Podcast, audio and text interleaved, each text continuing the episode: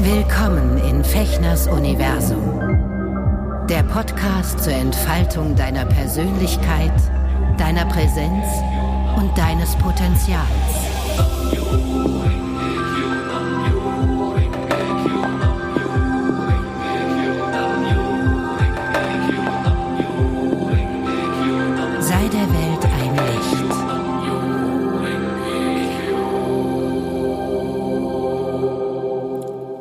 Hallo ihr Lieben, herzlich willkommen zu einer weiteren Folge von Eka Schuschin, im Herzen der Menschen Freude bereiten, hier in meinem Podcast Fechners Universum.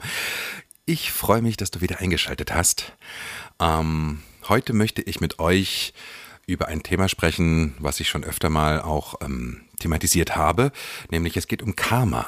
Ja, und in meiner buddhistischen Praxis ähm, geht es immer darum, Karma aufzulösen, zu verändern und umzuwandeln in etwas Positives. Mm, und es gibt in meiner Richtung, also ich kann immer nur, das ist ganz, ganz wichtig, dass ihr das wisst, ich kann immer nur von dem erzählen, was ich in meiner Praxis und auf der Grundlage des Lotus Sutras, auf der Praxis der Grundlage des Lotus Sutras gelernt und vor allen Dingen erfahren habe.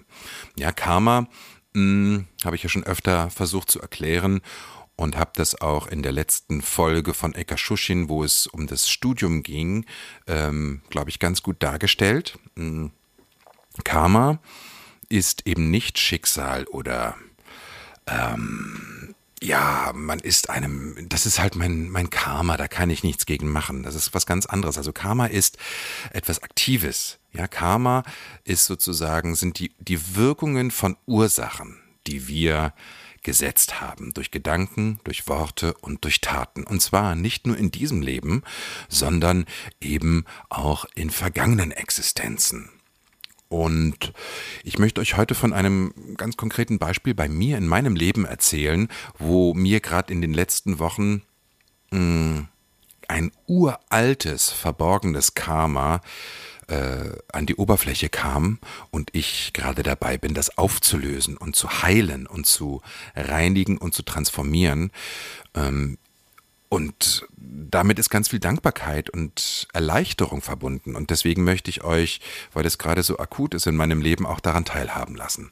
Also, es gibt einmal so Karma, karmische Muster oder karmische Tendenzen, die, wenn man anfängt zu chanten, sich relativ schnell auflösen und äh, wo man merkt, ne, man chantet zum Beispiel, wenn man im Konflikt ist mit jemandem und man setzt sich hin und chantet für eine Einigung, für eine Harmonisierung, für ein, für ein sich vertragen. Ähm, und dann erlebt man relativ fix, zumindest habe ich das oft erlebt, dass ähm, sich das dann wirklich, wirklich auflöst und eigentlich in etwas Positives umwandelt.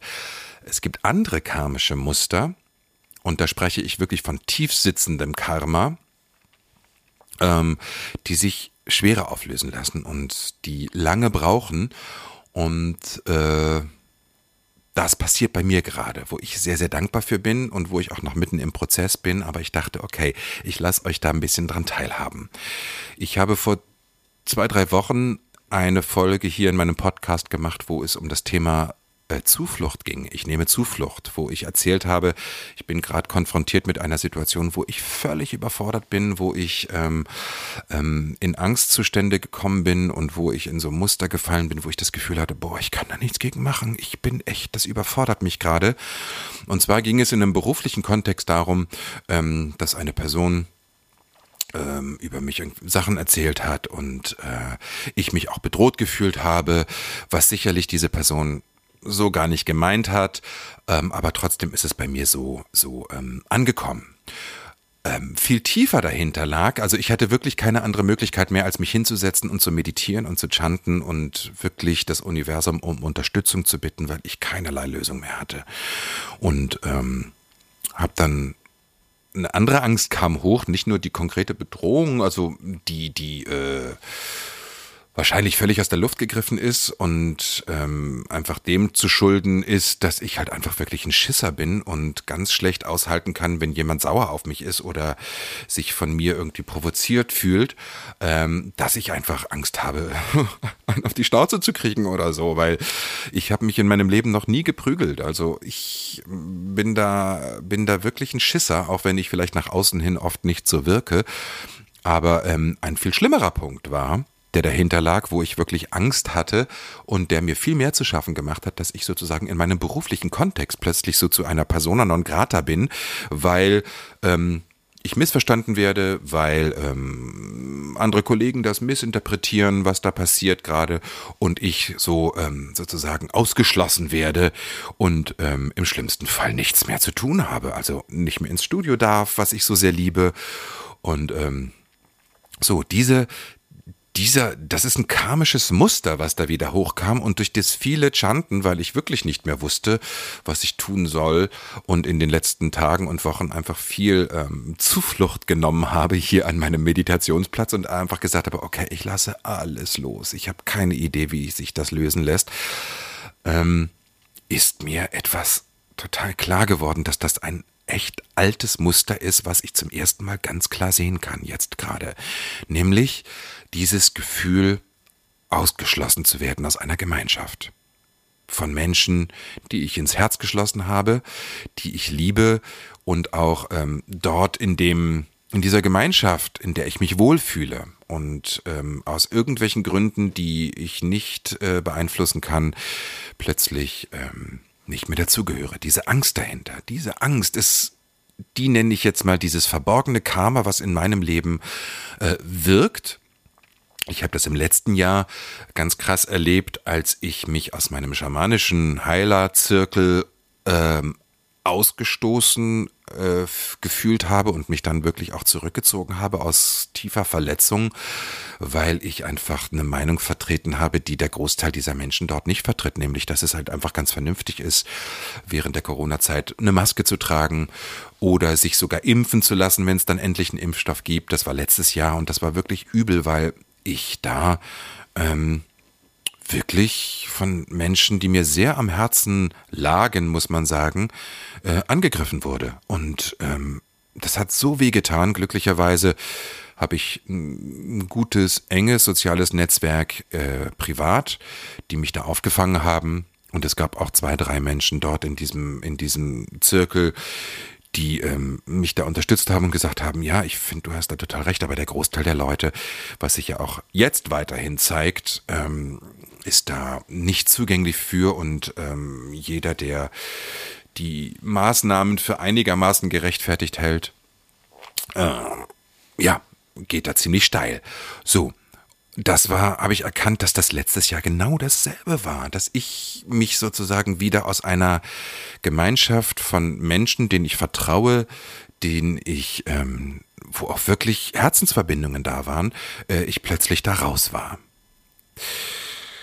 Vor zehn Jahren hatte ich schon ähnlich eine Situation, als ich mich aus meiner buddhistischen Gemeinschaft zurückgezogen habe, weil ich mich da wirklich ähm, im Stich gelassen gefühlt habe und ähm, auch ignoriert gefühlt habe mit einigen Punkten, wo ähm, und ich dort das Gefühl hatte, okay, ich gehöre hier nicht mehr dazu, ähm, weil ich einen anderen Standpunkt, eine andere Sichtweise habe und versuche, mir da Gehör zu verschaffen. Und es hieß dann immer nur so, nee, wir machen das ähm, schon immer so und ähm, füge dich da oder ja, hast du Pech gehabt, so nach dem Motto. Und ich wurde dann wirklich mit meinem Schmerz und mit, mit, mit der ungeklärten Situation da ziemlich alleine gelassen und auch da habe ich mich dann zurückgezogen.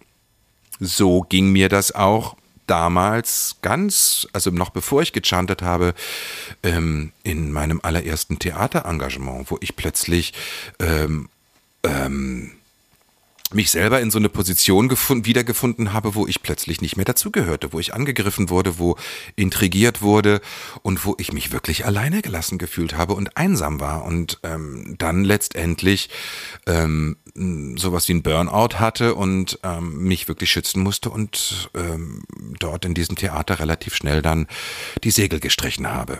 So, und jetzt kommen wir in den Punkt. Dadurch, dass ich natürlich jetzt gerade auch an meinem Buch schreibe und äh, in den ersten äh, 10, 20 Jahren meines Lebens bin, ähm, habe ich gesehen, aufgrund der ganz aktuellen Situation, in der ich mich jetzt gerade befunden habe in den letzten Wochen und jetzt schließt sich der Punkt, äh, habe ich erkannt, okay, das ist ein altes Muster, was in meinem Leben aktiv ist, weil ich mich einfach als Jugendlicher und auch als Kind ganz oft nicht aufgehoben gefühlt habe. Und da mache ich niemanden einen Vorwurf, ähm, denn dieses Karma, dieses uralte Karma muss ich aus vergangenen Existenzen mitgebracht haben, so dass ich in dieser Familie gelandet habe, wo ich leider Gottes die Arschkarte gezogen habe und ganz schnell irgendwie ähm, das schwarze Schaf war, im wahrsten Sinne des Wortes. Das gab dann irgendwie, als Teenager war ich dann auch eine ganze Zeit Grufti und ähm, so, ne, hab mich auch schwarz angezogen und